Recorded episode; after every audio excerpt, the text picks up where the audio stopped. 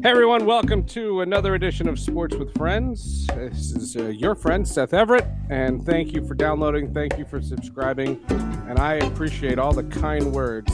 Boy, you would have thought that I got struck by COVID or something even worse. I had a broken mic wire, and two weeks ago we missed one week.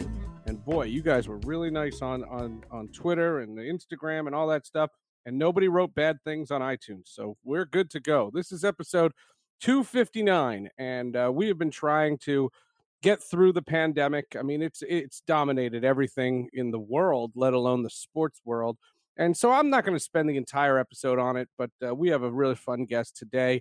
I've known him uh, at least a decade if not longer uh, as the outstanding sports writer um, most recently the new york post. I knew i met him he was with the daily news i remember that and uh, currently, he's kind of in the middle of the COVID 19 thick of things, not health wise, but professionally. And we'll talk about that as well. Peter Botte is with us. Peter, thank you so much for doing this, man. Hi, Seth. How are you? Uh, thanks for having me. Appreciate it. No, I appreciate you you doing this. And uh, you've been how long have you been uh, a, a, sports writer? You started, I believe, on a beat, and then you became a columnist. How long have you been a writer in the New York sports scene? I actually um, started at the New York Post in 1990 uh, out of college. Um, Damn. And I started writing for them. Uh, like I, at first, I was working in the office and doing like the uh, stats pages, what they call an agate clerk. Um, and then I was promoted to uh, to a writing job in 1993. I covered uh, covered high schools uh, in New York. I covered like Stephon Marbury, Felipe Lopez, players like that. And then I oh, got wow. promoted to the Islander beat in 1994 and did that for a few years uh, for the Post. And then I got hired in '97 by the Daily News to cover the Yankees, um, and I was there for 20 years. And then uh, wow. back to the Post, back to the Post last October. And uh, but that was in a you know, in a columnist role, right? Well, I was a columnist at the Daily News, and then you know a lot of us uh, got laid off uh, by the Daily right. News in in, uh, in the Daily News literally yeah. fell apart. There's yeah, really they tore apart. They tore apart that that sports section, um, and then I went back to the Post uh, last year in October, uh, 2019. Um, but uh, as you mentioned in the in the opening, I've been out on furlough, as have you know a few other post colleagues, and uh, we're just hoping to, you know, hopefully get back get back soon. You know, once the game, if the games, once the games resume and and hopefully keep going. I mean, who knows what's going to happen now? You know, what's with what's happened the last couple of days in baseball. So, uh, so we're all kind of waiting to get you know to get back to work. Um, uh, but uh, you know, hopefully, hopefully that situation gets rectified soon. Well, and and I've spoken to you in press boxes, but I don't see you uh, doing a lot of radio, television kind of stuff, and you know, a lot of writers from this generation have. Um, is it because you have a passion? Is it because uh, you know networks haven't they've rejected you? I, I don't know. I I don't think that's the case because you got a wit about you. Uh, how what is um what's your take on? Radio, television, podcasting, all of that stuff versus just the written word? Well, I mean, obviously the written word is is kind of where I, I made my mark in New York, but uh, but I enjoy doing uh, I enjoy doing the you know the other media as well. Uh, you know, at the Daily News, we used to have a show called Daily News Live on on SNY. Sure, sure. Um, so I was a I was a regular on that show for yep. for several years, and um, and SNY before uh, you know uh, before this season got delayed. Uh, you know, they were using uh, several of us, uh, you know, on their post game show and on their highlight show at night, uh, Geico Sports Night. So I, have had a fair amount of, uh, you know, TV exposure in the last in the last several years, and I and I enjoy doing it. But uh, you know, writing is my number one my number one passion. My favorite Daily News live story I will ever forget uh, involves another former Daily News person, Roger Rubin, and we were in the set. I was the uh, SNY baseball guy, and we were doing Daily News Live, and it was the day after The Sopranos ended. Okay. And and Gary Apple was hosting. Roger Rubin was a panelist, and in the meeting, we said we are going to go over this in the first segment. Like we're talking about The Sopranos, the the finale in the first segment, and he was there. And no one thought anything of it. And as soon as we get on set, we're live, and Gary Apple goes to the panel and he says, "Let's talk about that finale." And Roger Rubin says, "Don't give anything away. I taped it." yeah, that's that. that's Raj. He's one of my he's one of my favorites, man. He's one of my he's one of my close friends, and uh, yeah, I could. Uh, that's that's hilarious. I didn't even know. I never never heard that story before. and I'll never forget that because I was like, wait a minute, how can we do this segment about the finale and not talk about the finale? And I just I just remember remember that. Um 20 years? You covered the Yankees for 20 years? You're making me feel old. yeah, I mean, I wasn't the beat writer all those years, but uh, I definitely have covered I definitely have covered games uh, as as a beat writer and a columnist. Uh, yeah, and I definitely met you in baseball, right? I know I know you've covered other sports, but I've met you in baseball. I'm I'm pretty convinced that I I was aware of you even before I came back to New York. When I was with the Mariners and we played the Yankees, I remember seeing you and and reading your work and probably got research out of it that I used on a show sometime.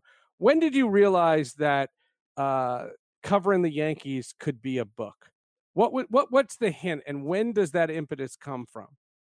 Well, here's the thing, right? I mean, it's the Yankees, so there have been a million books written about them. Um, but uh, the Big Fifty, a million and one. Here we go. Yeah, absolutely. So the, the Big Fifty was a series uh, from Triumph Books. They've done uh, they, they, have done uh, volumes on on other teams and some in other sports. Right, yeah.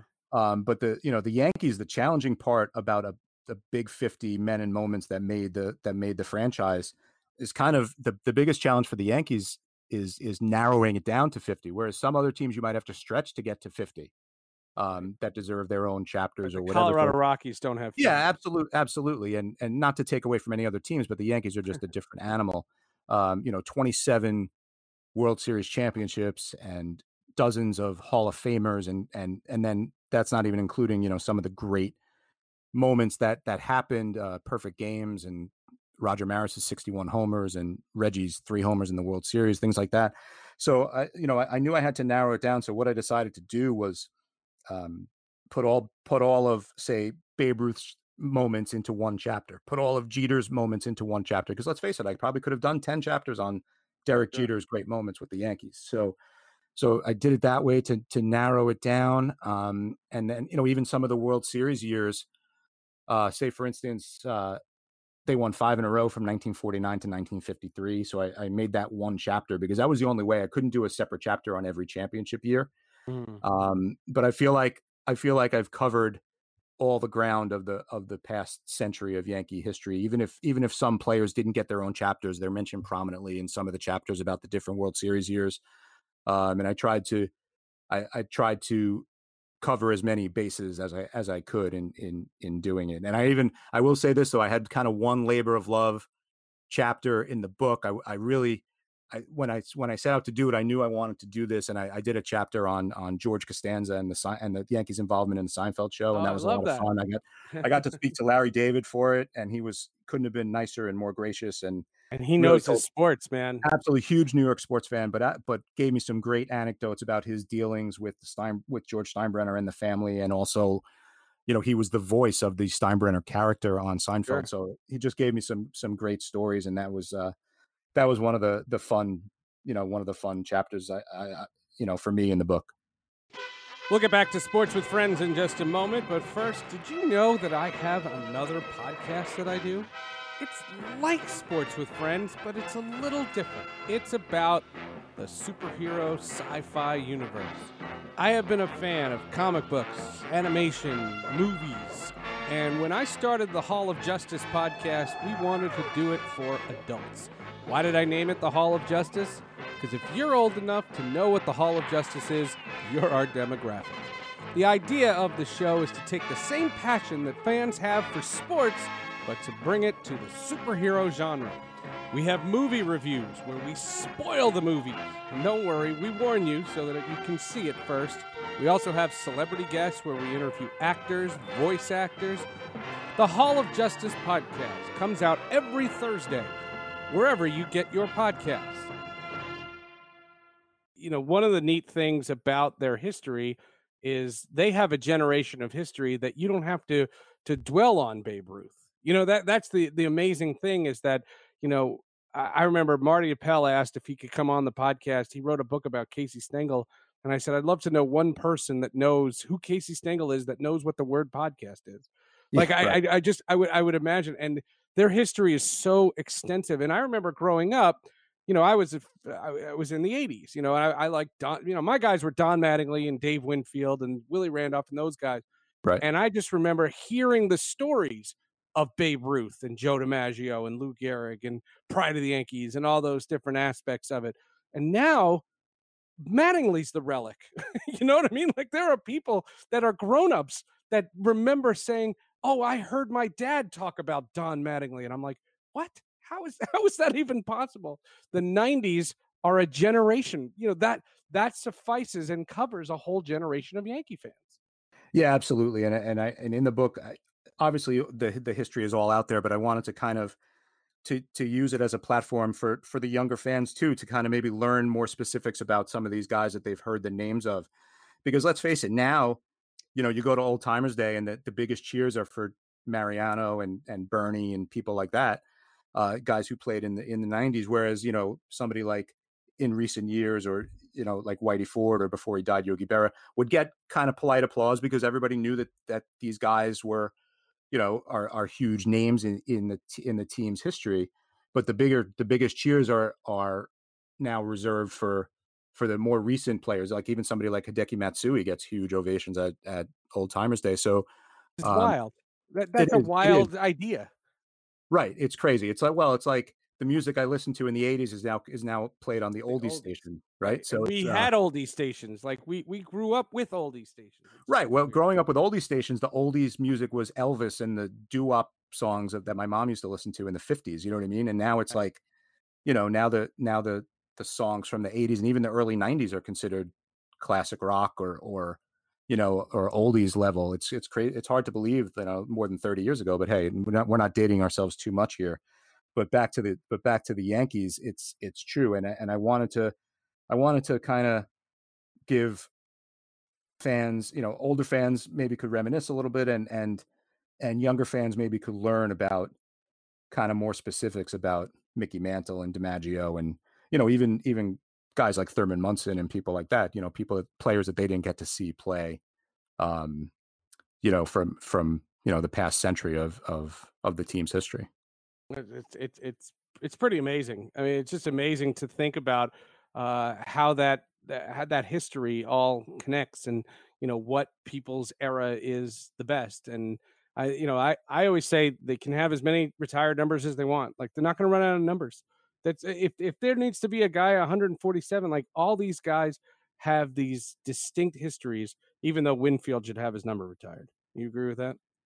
Yeah, I mean, to to me though, the like with the Yankees, here's here's my thing with Winfield, and I th- actually think he, you know, he was a really good player for the Yankees in the decade that he was there. But I, I think the one thing with the Yankees is is to uh, to delineate because they have so many greats is is you know if you if if you haven't won a World Series, like I understand Mattingly obviously deserves does certainly deserves his number being retired. But for me, there has to be kind of a delineation. Like you're not going to see, you know, Mike Mussina's number be retired, even though he was really good with the Yankees, um, and is as now a Hall of Famer. Um, you know, I, I think it's okay to have kind of like this demarcation now where they give plaques to some guys, so they're so they're out there in Monument Park. Guys like, yeah, you know, even Tino and Mel Stottlemyre and Willie Randolph and players like that, because you know, I I don't I think there should be a level that you have to attain to get your number retired. And I, I think they I think they've retired the right guys. I think all the guys that have been retired should have been.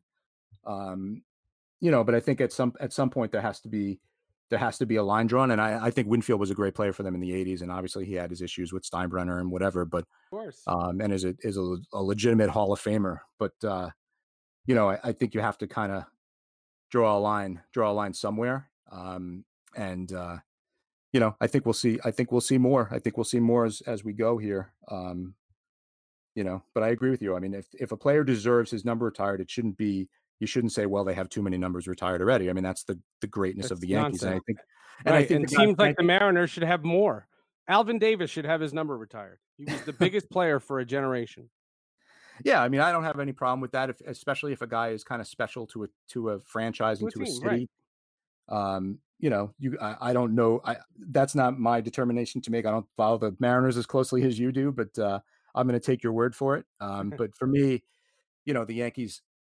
You know, I know people questioned Pettitte and Bernie, and you know, are they at that level? And I mean, I think I think their importance to those championship teams, um, you know, merit merit their inclusion out, out, out there in Monument Park. And I, and I think, you know, if, when you win 27 World Series, I think you know, I think there are there are a lot of deserving players. I mean, I, I don't think say like a fan of the Mets should be commenting on how many retired numbers the Yankees have. I mean, I think the the Mets probably should have a few more than they do, but um, you know, the Yankees have won so often, um, right, that it's okay. I mean, it's it's okay for them to to honor as many players as they as they feel deserve it. Sure, sure. Uh, the book is called "The Men and Moments That Made the New York Yankees," the Big Fifty, part of the Big Fifty series.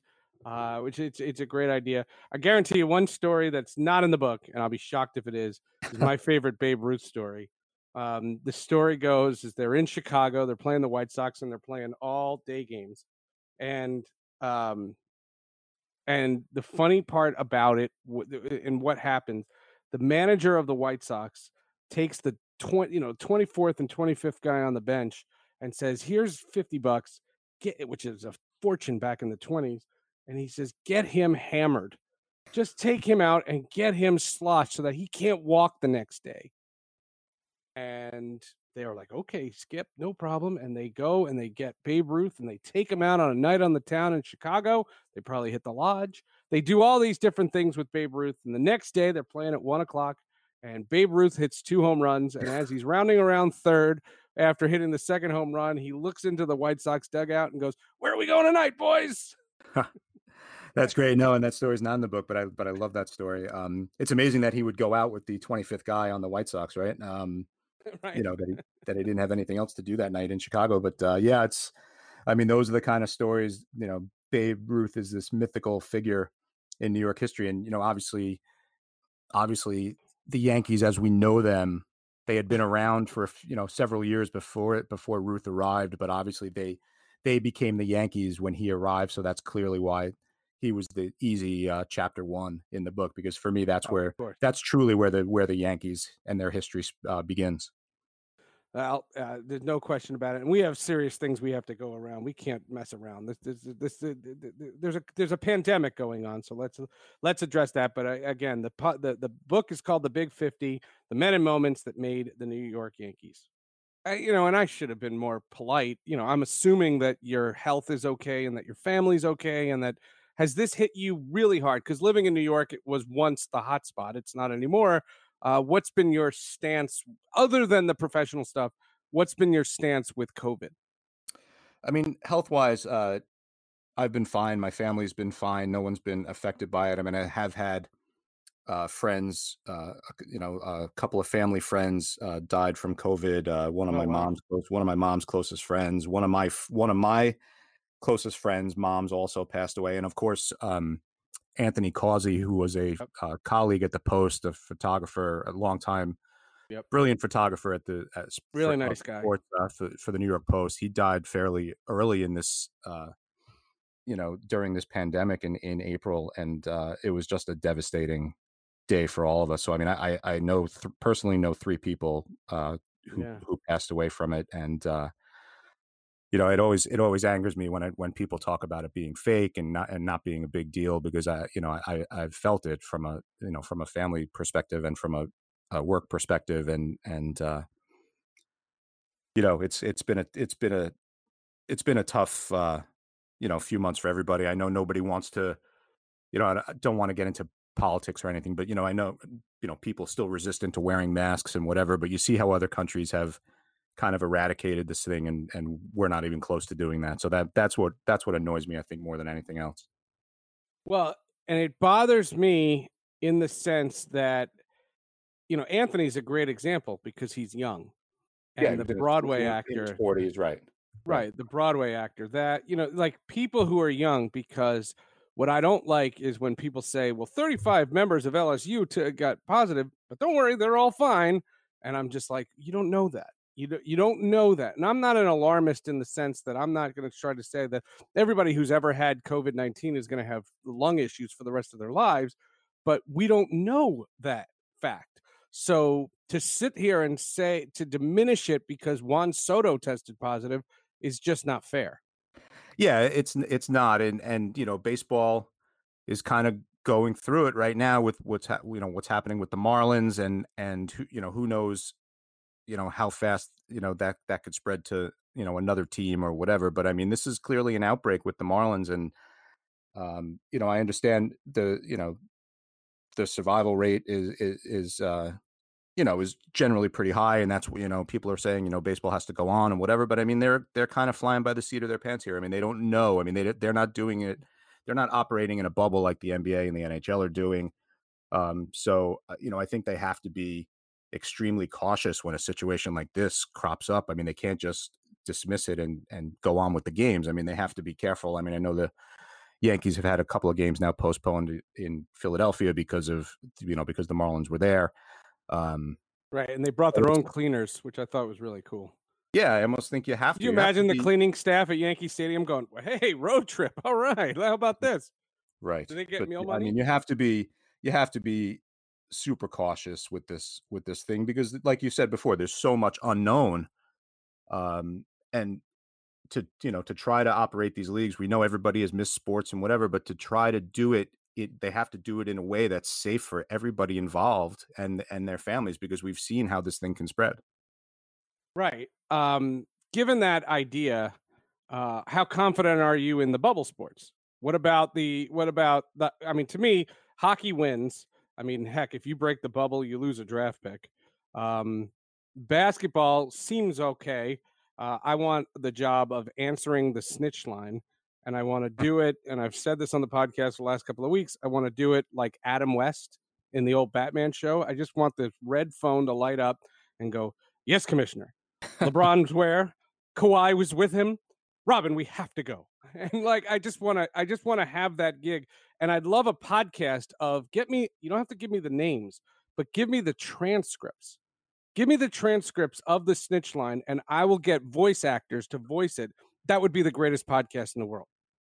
Yeah, absolutely. I would definitely listen to that podcast. Um, the thing with the with the bubbles, right, is is when they let people in or out of the bubbles, they have to they have to be vigilant in in following the protocols. I mean, look at the Lou Williams thing, right? Like in, with the NBA. Um, you know he can't be showing up to i understand he had to you know he got a he got an ex, uh, an excused absence to leave for a for a funeral but then you can't show up at magic city and and you know risk you know you're you're you're risking and jeopardizing the entire bubble situation by by doing that. So you know i mean these guys have to be smarter if they if they do leave the bubble or come in contact with people outside the bubble. I mean that that's the point of it is that's the reason that they're doing this is is you know to shut out the the dangers of, of of contracting the virus from from an unknown source. So I mean, you can't, you know, Williams. In my mind, Williams should be suspended for for doing that. Um, but uh, I wouldn't be know, surprised if they do. I mean, I mean again, yeah, we're, I mean, we're think, recording he, this. we're be. recording this. It's the 29th, uh, the day that it's coming out. If you're listening to this in the future, please let us know how the flying car is because I'm very, I'm very curious about the future uh, you know, I don't know when people listen to podcasts, and I'm worried about all these uh, podcasts during the pandemic because people know how it's going to be over.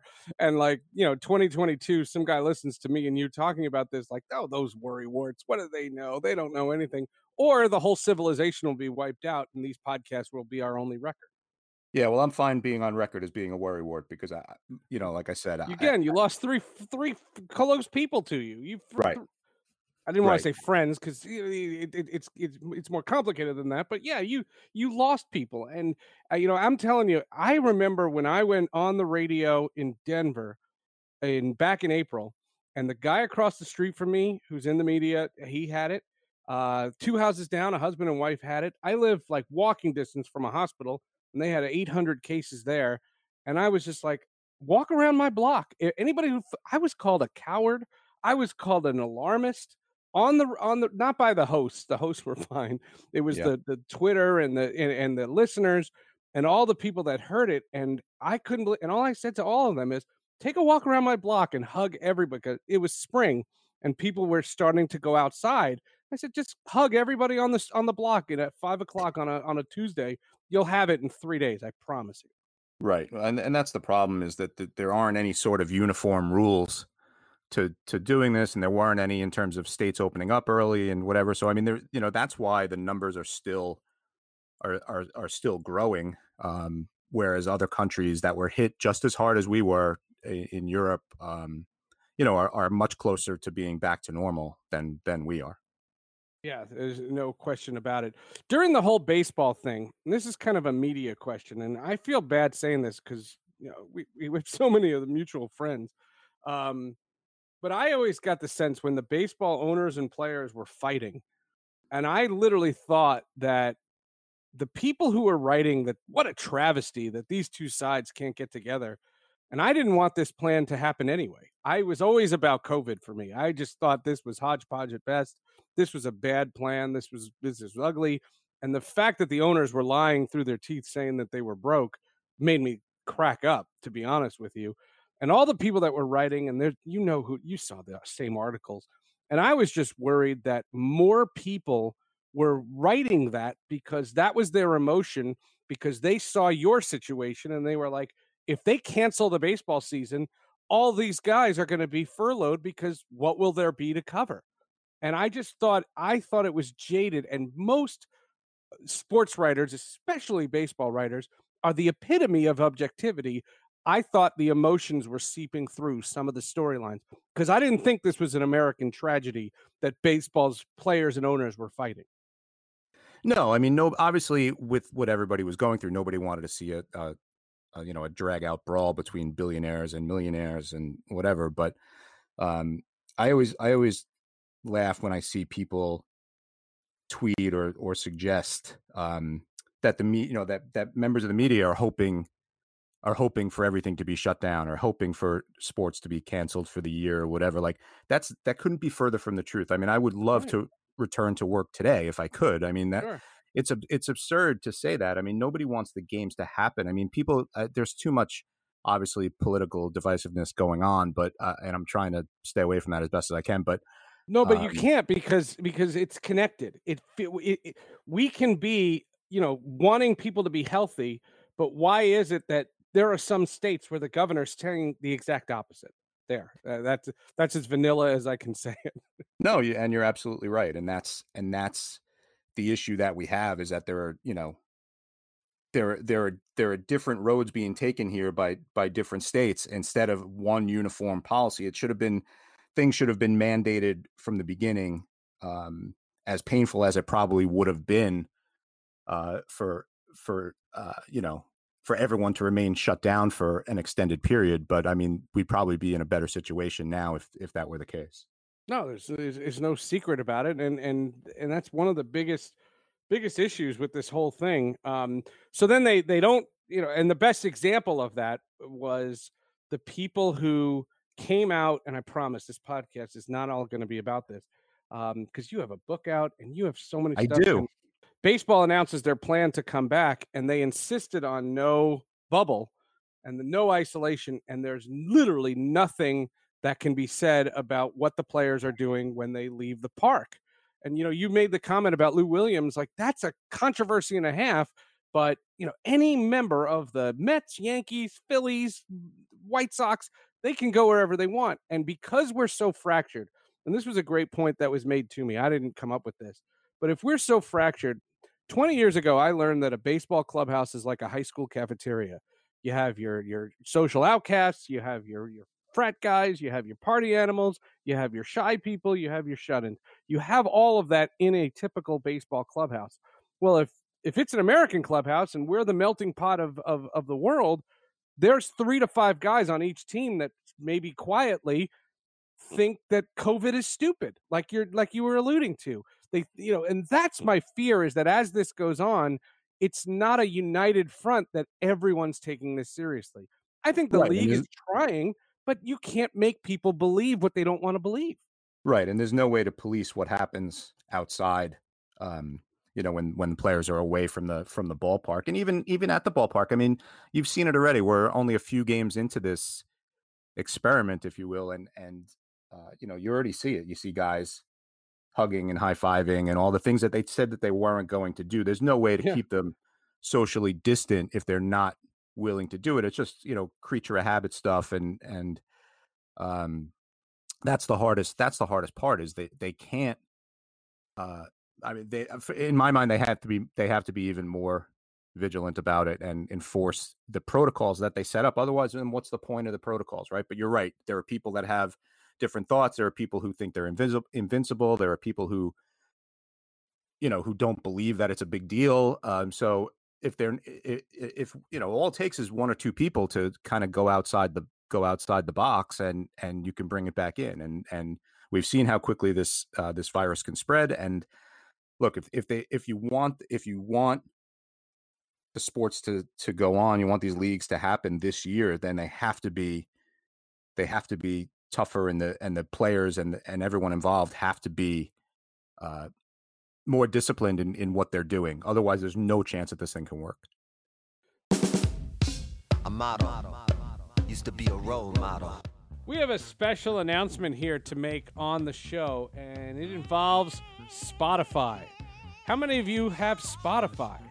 You know, my daughter made us get Spotify because she wanted to listen to music, and then I found out something that really made me cool in my house. We are so excited to announce that Sports with Friends and my other podcast, Hall of Justice, is now available to stream free on Spotify. If you haven't tried listening there yet, it's free to download. Use Spotify on any device. It's a great listening experience. You go straight from listening to your favorite music, Prince, and switch right over to our podcast in the very same app. And when my phone is plugged into my car, my daughter can control the music with her app because we have the same account. Just search for our show, Sports with Friends, on Spotify and start listening free. And remember, it's totally free, even if you're not a premium member. College football versus the NFL. It's very different because I don't, the money is different. There's no secret about it, but the dependence on the money isn't. The the the college situation is again fractured because everything is run by conferences. So you have the SEC making one set of decisions versus the ACC and the Big Ten, the Pac 12, and all these other different conferences. What do you see for college athletics, given the fact that so many universities are already planning online virtual? What do you do there? Right. And obviously, like you mentioned, the money is so significant at that level, especially at the the the upper right it's, conferences it's, in, in right. I didn't football. want to say that the NFL is, is is it makes college football look cheap.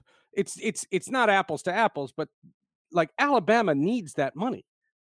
Right. I mean, obviously, football is the huge moneymaker in those SEC schools. Um, you know, but it's it's weird to me to to, to be having a college football season um, when school is not in in session. Um, you know, when it's only virtual uh, learning and and things like that. But uh, it, it's interesting. Uh, I, I don't know how they're going to pull it off. I mean, you already see, you know, schools having to shut down practices because you know double digits of players uh, are are testing positive um, eh, I, it, it's hard. It's hard for me to imagine them pulling that off. And then you have, and then you have schools that that are fully planning to have fans in attendance. Like I, I don't understand how that how that can work, especially this year. I don't understand how you can how how you can just plan on going ahead with you know there are some schools that are thinking that they can have 50% capacity or 40% or 25% capacity and it just it's just it's just there's so many factors that would be out of their control to to let that happen. I understand them. I understand the money part of it, but in my mind, I feel like I feel like they should, everything should be. I don't know if they can really do it logistically, but if if they can push things back to the spring, uh, that to me is the that to me is the best solution on a much uh, smaller scale. My my son is a college uh, just got named a head soccer coach at a Division two school in Long Island, Molloy oh, College. Wow. Congrats! And thank you. And and he um his season has already been pushed back to the spring. The the conference has pushed all fall sports back to the spring. It's obviously you talk about apples and oranges. I mean, it's a small school and it's it's a non revenue generating sport and whatever. But uh, you know, I mean that I I think those decisions have to be have to be made. I mean, you know, and you have to make them sooner than later. I mean, we're we're already just about into into August as we speak. So, uh, you know, so training camps would be opening, you know, within within a couple of weeks. Otherwise, so um, you know, but the but back to but back to football and basketball. I mean, obviously those are the huge ge- uh, money generating sports. Um, you know, but I, I don't know how I don't know how to do it safely, and I don't know. It doesn't make sense to me to try to shoehorn it in if you can if you can just kind of postpone it until the spring. It's it's, it's amazing, but then there's the NFL, and the I, I thought J.C. Tretter had the the line of the pandemic uh, next to uh, how I want to answer the snitch line, um, which was the NFL believes that COVID will bend to it. Like, like mm. they, they really do. Like the arrogance that the NFL has had, and this nonsense about not trading jerseys, and you have to have your own water bottle. And the, what was the other one? No more than 184 people besides players and coaches can be on the field. And I'm like, 184 people need to be on the field? How many officials do they have? I, I I didn't understand that, and I've heard all kinds of rumblings. I've heard media. There's going to be one pool reporter coming and and that's it like i've heard i've heard if you're the beat reporter for the new york giants you're not going to the metlife stadium and you shouldn't there's no reason to eh, like i don't understand why all these baseball writers are at the games they're and then talking doing... to the players on zoom right exactly i mean they don't they don't have to be there. I mean, it's. I mean, I. I mean, I certainly would never. I love Kristie Ackert to the best, but she's like, well, we have to see what goes on. I'm like, I have a TV. I can see everything that's going on. Yeah, I mean, I, I understand both sides of it. Um, I understand as reporters, if you know, as long as you're, as long as there are protocols and and you're following it safely, you know, I, I can see wanting to wanting to be there because it is there. It is different covering it that way and getting to watch the game, even you know, even in an, in an empty stadium. Um, but yeah, I mean, all the all the contact with the with the players is all via via Zoom and and you know the managers every day so it doesn't really matter if they're there or not. They're not getting anything more out of being there other than the color of of being in the stadium um but yeah i mean the, the nfl i mean typical all powerful nfl thinking is is you know we're gonna we're gonna beat this thing we're not worried about it and whatever but i mean you have seen those several players uh, including uh, this week as we speak on the Patriots have have already opted out of the season. So I, I think you're going to see more, especially because it seems like the players don't feel like the league has their best interests at heart. There are there's definitely a faction of players that believe that, and I'm be interested to see if some superstar players opt out now in the coming weeks as as training camps uh, start to open. Yeah, football will be very very interesting. What do you think of the uh, the crowd sound? I personally I can't stand it. Um, yeah, I don't like it. It's not it's not consistent. I mean, I understand why they want it, just to kind of give the players a feel of of of there being some the viewers, yeah. some back some background sound. They're also used to background sound, but uh, it doesn't it doesn't come across the TV very well um, in the games that I've watched. Um, Do you think somebody at baseball is watching that? I would hope like, so. I mean, I would right? think so, but I mean, I mean, I guess they I guess they want some background noise so they maybe you don't pick up every little sound that that comes through you know that comes through the tv whether it's uh players cursing or or whatever it might whatever it may be or you know you know somebody yelling instructions to somebody maybe they don't want you know they want to preserve that as best as possible but uh i mean to me it doesn't it doesn't sound great. I understand why they're doing it um I mean, maybe and maybe as we go along here if if this continues uh you know maybe they'll figure out a way to do it better um I will say I like the um I kind of like the the virtual the virtual fans that were on Fox the other day. I know some people didn't love hate, it, but right, I, I, don't. I like that, and I like the cardboard ones. Yeah, and I, the cardboard cutouts are, are fun. I mean, the Chipper Jones one at Citi Field was a lot of fun. That's funny. Uh, and the teddy bears in Oakland. The teddy bears were cool. Uh, pictures of players' dogs. Uh, Jeff uh, cutout of Jeff McNeil's uh, dog got hit uh, on a on. It was out. It was uh, in the outfield seats and got uh, got hit on a, on a home run against the Braves. I thought that was a lot of fun.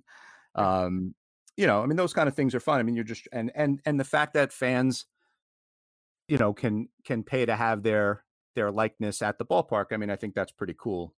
Um and i hope that they that they get to that they get to keep the cardboard cutouts when this is all over but um you know it kind of at least gives a you know at least it's it's at least a creative way to, to you know to try to help keep everybody who would be going to the games involved, I guess. But um, yeah, I mean there de- there are definitely some there are definitely some bugs in the in the pumping in noise system. I mean, I would have I would have hoped that uh, that they would you know uh, pipe pumped in some booze when things go wrong, right? I mean, if you really want that to make would be it, fine, right? if you really want to make it realistic to the experience, then why not do that? I mean, I don't think it's you know I understand why they're. I I, I get it. I teams aren't going to do that, but I mean, to me, that would make it that would make it a lot more fun, and it would make it more of the the true experience. I think. But you've been to the ballpark, like you've been there at three o'clock. You get to the ballpark early, like sure. you've been there at three o'clock. That has a sound all to itself too. Yeah, there's always like a sound, in. a sound to batting practice, and a sound to um, you I know when it. it's just the kind of grounds crew on the field and things like that yeah i mean I, that's all part of that's all part of it and you know fans don't get to experience it that early in the day um but yeah that that's it's it's true i mean as if as somebody who covers baseball i mean that's part of the you know the, the yeah. yeah. absolutely the, the experience of the of the whole day um but you know the games i i, I get that they want to try to make it as as close to normal as they can. I don't know what even normal is at this point, but uh, you know, I, I like that they're that they're trying things. I just think they need to figure out a way to do it better. Yeah, uh, no, no, no question about it. Um, but it's good that it's good that it's back because people just are dying for it. I mean, they, they, have been they've been dying for it. Um, when you moved to baseball, mm-hmm. was that was was that just an assignment? Was baseball your first love? Um, you know, I, I know a lot of baseball writers that their first love is hockey. Um, and that's me. I mean, I've covered baseball for 26 years and I love hockey and that's my sport. Um, what about you? What's your connection? You know, when you decided you wanted to go into this business, what was your your fantasy? Was it the Super Bowl or the World Series or or or or, or the Stanley Cup or the NBA? I will say the one thing that I've never covered is the Super Bowl, of the big events. I've covered the NBA Finals, I've covered the NHL Finals, that's you know the Stanley yep. Cup Finals. I've covered yep. multiple World Series. Obviously, uh, you know, being a Yankee beat writer in the in the late '90s and um, into the 2000s. Um, I you know I grew up playing baseball. What, what a time I, to be a Yankee beat writer. yeah, my my first full year on the beat was '98, and they won 125 games. Oh so oh it was it was a that was a fun year. Um, but uh, you know, I grew up playing. crazy up, year. That team won 125 games. You had McGwire, Sosa. Yeah. I moved to Seattle and I started working with the Mariners that year. And I watched McGwire and Sosa with Ken Griffey Jr. It was one yeah, of the strangest years. That whole year was one of the most surreal sports years I could imagine. It really was. I almost felt like the Yankees were kind of an afterthought because of the McGwire Sosa yep. home run chase. Like until the until the postseason started, then it then it became the Yankees' quest. But even winning 114 regular season games, I felt like they were kind of an afterthought to the home run chase that year. Um, you know, they just they they just won every day. It was an amazing year to cover. Um, but uh, but but going back to your original question, um, you know, I grew up playing soccer and playing baseball. You know, through high school, I wasn't good enough to play beyond that, but uh, but I always a huge baseball fan. It was kind of one of the things that bonded me with my dad, who you know grew up a you know big Brooklyn Dodger fan in Brooklyn, and then adopted the Mets when they when they you know became a, a National League team. Um, so you know, I grew up I grew up uh, loving baseball, and and uh, you know it was an honor to to to get the Yankee beat. Uh, you know that's one yeah. of the most prestigious beats in in uh, in all of American sports. So I mean, it was a it was a yeah, definitely a dream. But I love covering hockey. I, I love being at the games. There's nothing like it to me. To me, it's the best sport live.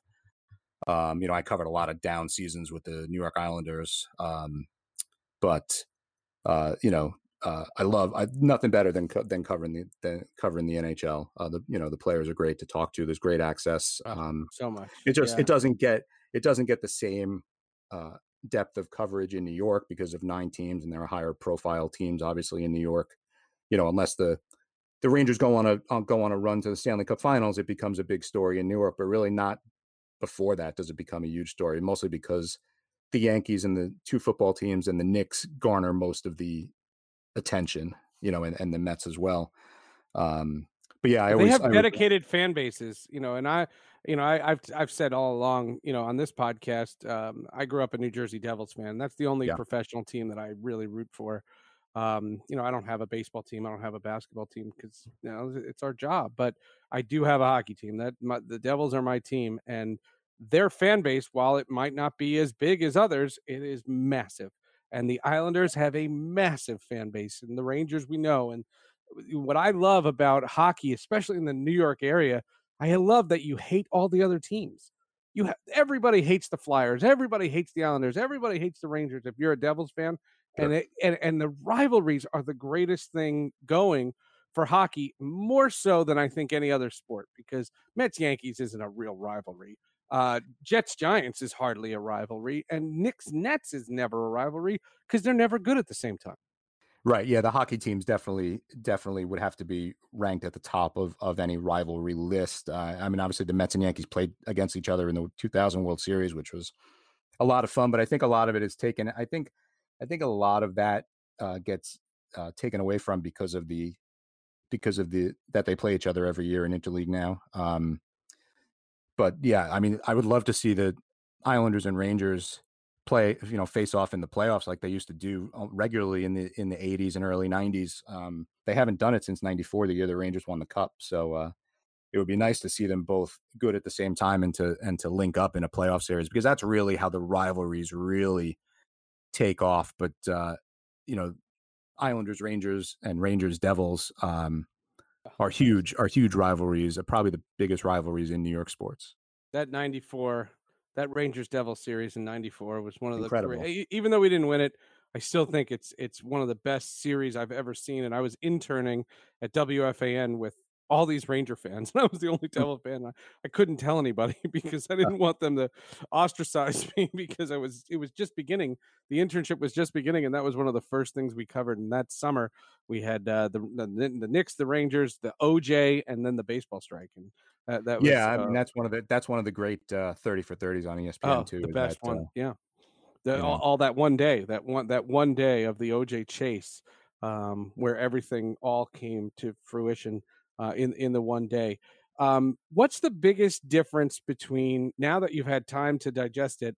What's the biggest difference between the old Yankee Stadium and the new Yankee Stadium? Uh, I Besides mean, nicer press box. Yeah, I mean, obviously, obviously, the amenities at the new stadium are are much nicer, but it's basically just this kind of billion dollar monolithic stadium. It doesn't really have a, a, enough really character and flavor for me, as, especially as somebody who was there at the old stadium during some of the great moments in the in the 90s and and uh and the 2000s um uh, for me, I mean, you know, everybody talks about the mystique and aura, and the reason that there's no mystique and aura at the new stadium is that the Yankees have only won the one World Series there, um, and they didn't win any in the 2010s, and that's really how you how you create history and all that sort of stuff. But it definitely there's definitely a different feel. It doesn't feel as loud. I remember being in the Yankee Stadium press box um, for Wells's perfect game and for mm-hmm. you know the the Tino home run in the 98 World Series and those two nights, especially in 2001, where the Yankees came back in the ninth inning to win those greatest games. things I've Arizona ever after, oh. Yeah, after after 9/11, uh, you know, back to back for that to happen on back to back nights against the same pitcher, you know, game tying home runs, and then win the game in, in extra innings. It was just amazing. But I felt like the stadium was going to fall down, and you don't ever get that feeling at the new stadium, even when it's full. Um, you know, the Yankees need to need to create some some some big moments uh, in the new stadium for it to for it to even come close to comparing because all the you know all the ghosts and all the uh, all the history was at the other stadium, and it was hard to. It's been hard to replicate that at the new one. We touched on this earlier when we spoke about uh, your book. Um, what is it about covering the Yankees? Is there a great amount of pressure to always have a story? Do, do, do, did your editor say like if nothing's happening with the Yankees, something must be wrong because there's always something going on? because I've covered other teams. I covered the Rockies, I covered the Phillies, I covered uh, the Seattle Mariners. I mentioned that, and I didn't get that sense. If it was just a ho hum day at the ballpark when Jeff Fassero's getting lit up, that was it. That was that was all there was. There yeah. wasn't always a tale to be told. Did you always find that it was constant pressure to see what's going on?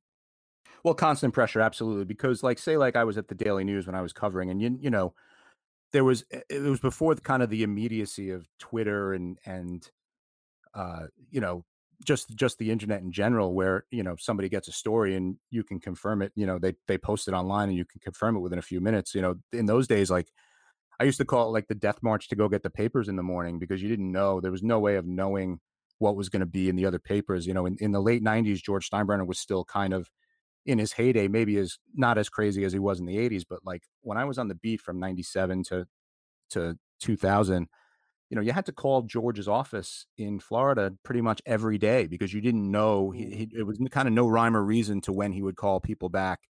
Um, so every, pretty much every morning you had to place a call. And my first year on the beat, I didn't even have a cell phone, which is crazy to think of now.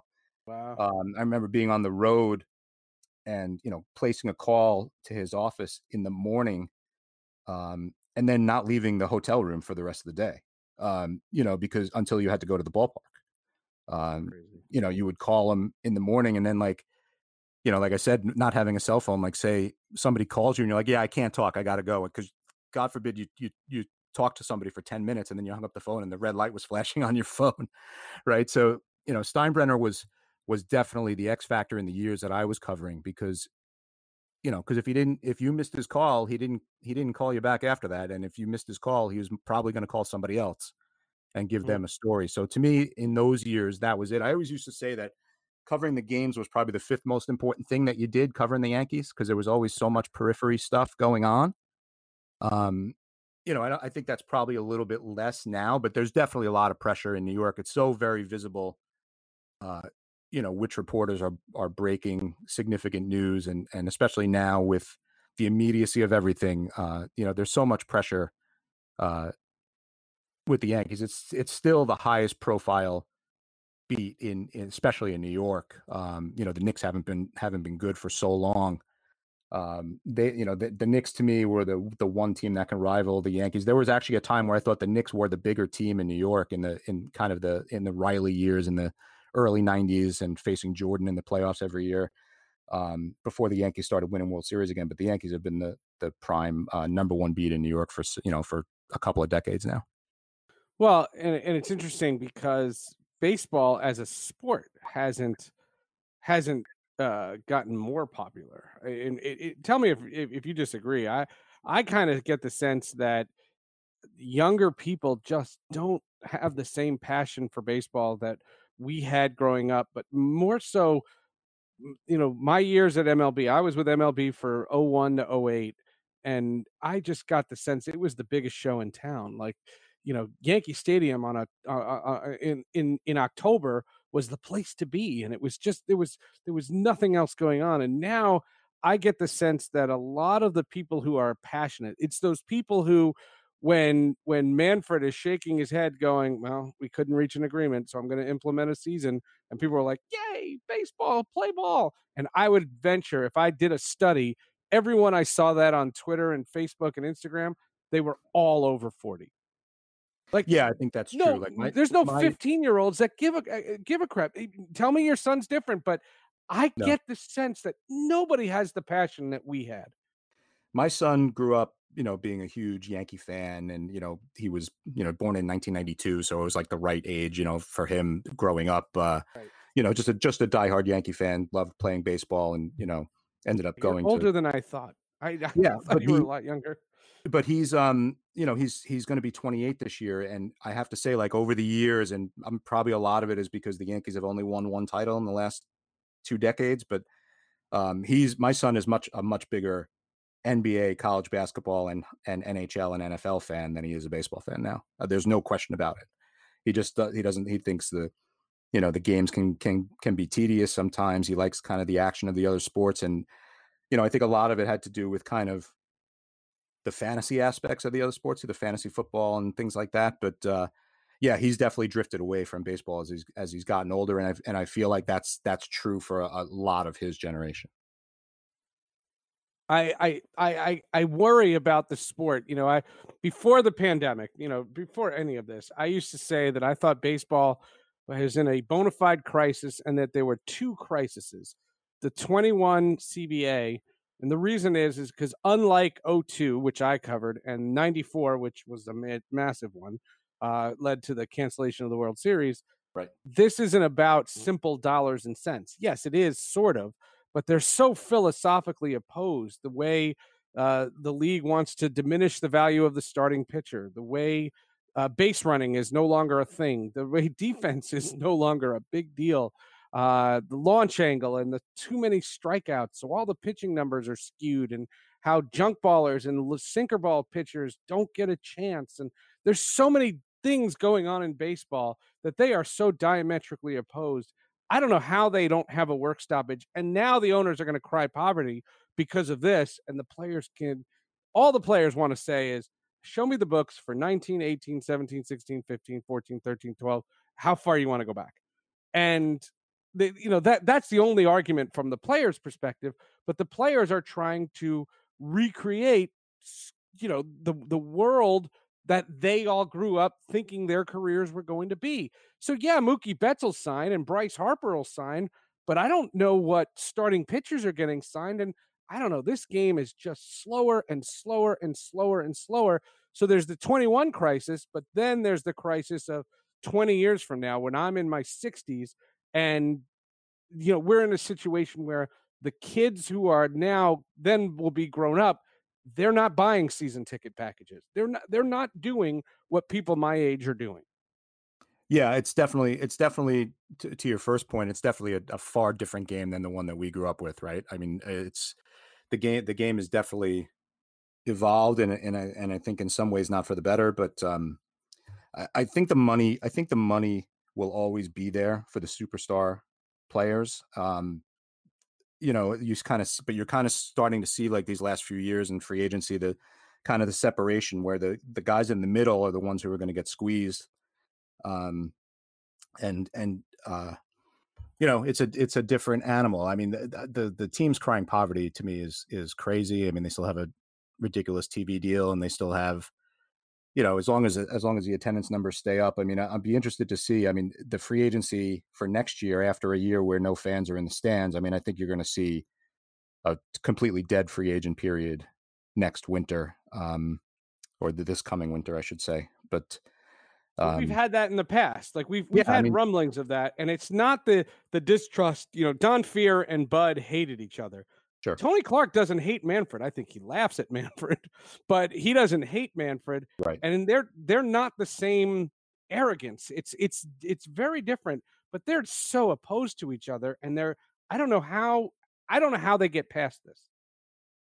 Yeah, I mean the the acrimony that you saw just in terms of trying to get a get a season underway this year with everything else that's going on uh shows you that there's, you know, that the that the few the immediate future of of negotiations between the union and the and the league is seems pretty precarious. I, you know, I, I think you have to you have to be concerned uh, about it because um, look, we we lived through a couple of work stoppages, you know, uh, in the in the past, but it took a long time from from you know from '94. It probably took a few years for baseball to get fully back, and it took a a PED fueled home run race for it to happen.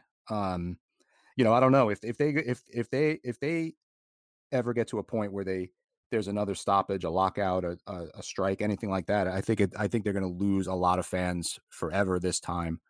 Um, and that's and that's troublesome. It's troublesome to to me as somebody who who who has loved the game his whole life and you know has worked in the in you know in the game covering it. Um, I, it's a it's a tough it's a tough situation, and I think there's a chance that uh, that they're not going to you know that that that that they can mess this thing up, and and that's the that's that's a huge issue going forward these next couple of years.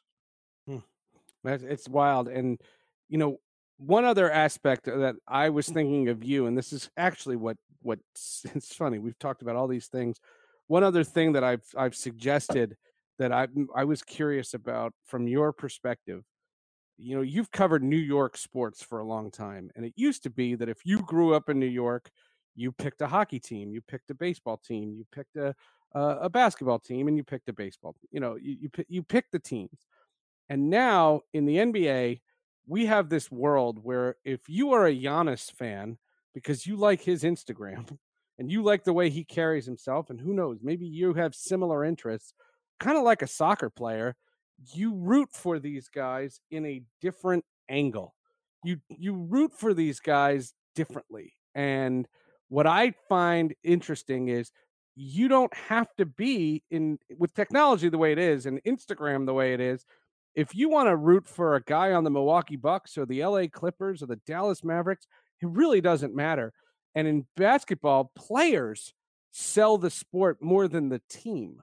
And I don't even think, and I think that's evolved even more because when LeBron went to the Heat, that was a big, big story. LeBron going to the Lakers isn't a big story. Even when he went back to the Cavaliers, it was less then. I just think that the NBA has shown that you can sell these players. Kawhi Leonard is an icon and he could play in Anchorage, Alaska, and it wouldn't make a difference. How has technology changed the New York sports scene in that the, this generation doesn't have to like New York teams unless there's a reason to like them, not just because they're the hometown team? Yeah, I think that's I think that's very true. There's like it's like the classic uh Jerry Seinfeld line, right? Like the we we we just root for laundry, but I don't think that's the case anymore. I think I think because of because of the internet, you know, you can be a star like like you mentioned, you can be a star anywhere now. I mean, and and you know, we saw it with Kevin Durant in Oklahoma City, and um, you know, you don't have to be you don't have to be in New York. And I think I think in the NBA, I think the biggest thing from a New York standpoint, I give so much credit to the fans who've stuck with this team with all the shenanigans that have happened the last two decades and the just complete mismanagement. Um, I, I, give them a lot of credit, those who have stuck with the Knicks, but, um, but yeah, I mean, it's, it's a, it's definitely a player, the NBA more than the other sports is definitely a player driven league where the players are the kind of their own, kind of their own commodity, their own corporations, things like that. And, and I, I, I think it definitely has swung New York sports a little bit where if you want to, watch every game that Mike Trout plays, you can. And where if you want to watch every game right. that Auston Matthews plays in the NHL, you can. So I mean, it's it's definitely different, you know, from from the from the days where the only sports you were watching outside of maybe one night a week, Monday night baseball, Monday night football, um, where you can pretty much watch any team or any player that you want to be a fan of. And I think you'll see that with Patrick Mahomes and the NFL and and different great example. Yep. Yeah, uh, different players who, if you want to follow them, you can pretty much watch every one of their games now if, if you if you get a package or you get uh you know or or just the fact that the games are are all on somewhere uh you know which which definitely is a big difference from even 15 20 years ago and there are going to be people who listen loyally to this podcast that are going to laugh because I tell this story more than once. But uh, you mentioned Patrick Mahomes, so I do get to tell the story of I played catch with Patrick Mahomes when he was five years old. Wow. Uh, I was covering, uh, I was working for MLB, and we went to Minnesota Twins camp, and Pat Mahomes, uh, the pitcher, uh, mm-hmm. was retired, and he went to go visit his buddies, uh, LaTroy Hawkins and Torii Hunter and Jacque Jones, all dear friends of mine. And supposedly, and I don't remember this, but uh, young Patrick Mahomes tossed a ball to me, and I caught it and threw it back to him. Well, there and you go. When, you got. You, I'm gonna have to see video though. You got video? I don't. There's nothing. Uh, there's. I, I don't even remember it. And LaTroy Hawkins, and this is something I didn't know. LaTroy Hawkins is Patrick Mahomes' godfather, and wow. he went bananas on social media. And I texted him, and I just go, "Listen, I like him too. You know, like he's he's a good quarterback. Like this was the year they didn't win the Super Bowl, and I found out that he was the Godfather. And uh, LaTroy has been on this podcast more than any other person. He is one up on Eli Manning. And the reason why they broke the tie is because I had to have Patrick Mahomes' godfather on if I'm not going to have Patrick Mahomes on. And that's my white whale. The, the guy I need to have on this show is Patrick Mahomes because I have to find out if this story is actually true. Wow. Yeah, I like that. I like that story. You know, interesting factoid about LaTroy Hawkins. He was the opposing starting pitcher uh, for David Wells' perfect game in 1998. That's correct. Sorry, knock my mic over. that, that's how important that was. that's how big it was. Yeah, I exactly. wanted to make that statement and, and walk out. That was it. Well, uh, Peter, again, the book is entitled uh, "The Big 50. Uh, it's a great book, and uh, like we said in the beginning of the show, uh, it came out at a weird time. It came out during quarantine. And so, uh, what I hope is that as sports comes back, and hopefully this baseball season comes back, more people recognize just uh, what a great compilation of history the book is. Oh, thanks, thanks so much, Seth. Yeah, I mean, it came out in April, so you know we kind of tried to position it as as something that maybe could help fans get through the get through the shutdown and the quarantine. And and you know, I, I, definitely had some fans reach out to me and and tell me that that was the case. So I mean, I you know, I, I am really happy with how it came out, and um, you know, I feel like if you're a Yankee fan or just a baseball fan in general, I, I it, it, this this book kind of covers a hundred years of of Yankee history from the trade for Babe Ruth in 1920 all the way through last year uh, with the baby bombers, which is how I ended the book because I, I feel like this this current crop of Yankees, um, you know, has to kind of cement its place in history by winning a World Series, and that's kind of how I left the book off. So uh, yeah, it was it was a lot of fun to do, and uh, and uh, it's still out there available if anybody wants is if anybody's looking for something. That's awesome. Uh, how do you feel? And I, I always end the podcast this way. How do you feel about social media? You know, you've had your voice through social media. You know, you're the same person, and you tweet just as much as you did when you were were, were working with the Post. Eh, how how do you embrace it? And man, your personality shines through. Like I said, I know you're snark because I've been reading you for my entire career, but yeah. the, the, this idea that your social media is actually an extension of your personality and other people should see how Peter does it. I, I, try to I try to have fun with it. I really just try to amuse myself, and if people like it, that's great. Um, but I, but I I enjoy I enjoy the interaction on Twitter. I enjoy when people want to call me names or whatever. I don't really have a problem with it. Um, it's it's all you know it's it's all in good fun, and that's what it should be. I'm I'm not the kind of person that you know tweets out every everything that happens on the field or every play. I kind of try to take a different angle at it. I mean, if there if you, if that's what you're looking for, play by play and things like that, there are a million other people you can follow. I just try to, you know, I like to I like to to to make a joke. Uh, certainly, all of them don't don't uh, don't go out of the park. Uh, you know, I have you know you have as many swings and misses as you do as you do solid ones, but uh, you know, I enjoy a good uh, pop culture reference. Uh, my kids will always tell me like nobody gets your references. They're too much about the 70s and the 80s. I'm like, yeah, well, I mean, you know, I'm like I said, I'm tweeting, I'm uh, I'm tweeting for myself, and that's kind of the era that I grew up in, and uh, you know, I try to have fun with it, and uh, you know, I think there's a I think there's a place for all different for all different approaches uh, to Twitter, especially, and uh, you know, if people enjoy it, that's great. I get people who tell me, yeah, I'm unfollowing you now, and then I'm like, okay, I mean, that's great. If it's oh, look, it's not the jokes aren't for everybody or whatever, and they, you know, some people take it more seriously. Uh, you know, and I and I believe me, I take my job very seriously, but I try to have a little fun with uh, with the social media aspect because obviously we all have to be we all have to be on there, and it's part of you know it's part of branding and, the part, media, and part, yeah. of, and part of covering you know part of covering sports now is is is interaction with the fans and the fact that you get to have that interaction you know for me is really valuable and it's great to to get feedback from from from readers and fans so I, you know I try to enjoy it there's no question. Uh, how can people find you online? Um, on Twitter, um, just at Peter Botte, B O T T E. Um, and uh, amazing that was available. Yeah, exactly, exactly. uh, you know, I'm on I'm on Instagram as well. I don't do that as often, but uh, my kids convinced me when the book came out that I should be on Instagram. so, be on Instagram. So I'm on there. Yeah. I, so don't know, I, I, don't understand how it works. I don't understand what the point of it is. If I can put yeah, a picture on Twitter, what do I need Instagram for? Exactly. I certainly haven't mastered the Instagram part of it, and uh, you know, if I if I need to do one of those stories, as the kids say, I, I, usually have one of my kids do it for me, help me do it because I can't figure out how to do it. Uh, but yeah, I'm, I'm mostly mostly Twitter for me, um, and and I, I, really enjoy it. And uh, like I said, I, I'm always willing to. I uh, when people reach out to me or ask me a question, I always try to get back to them if I can.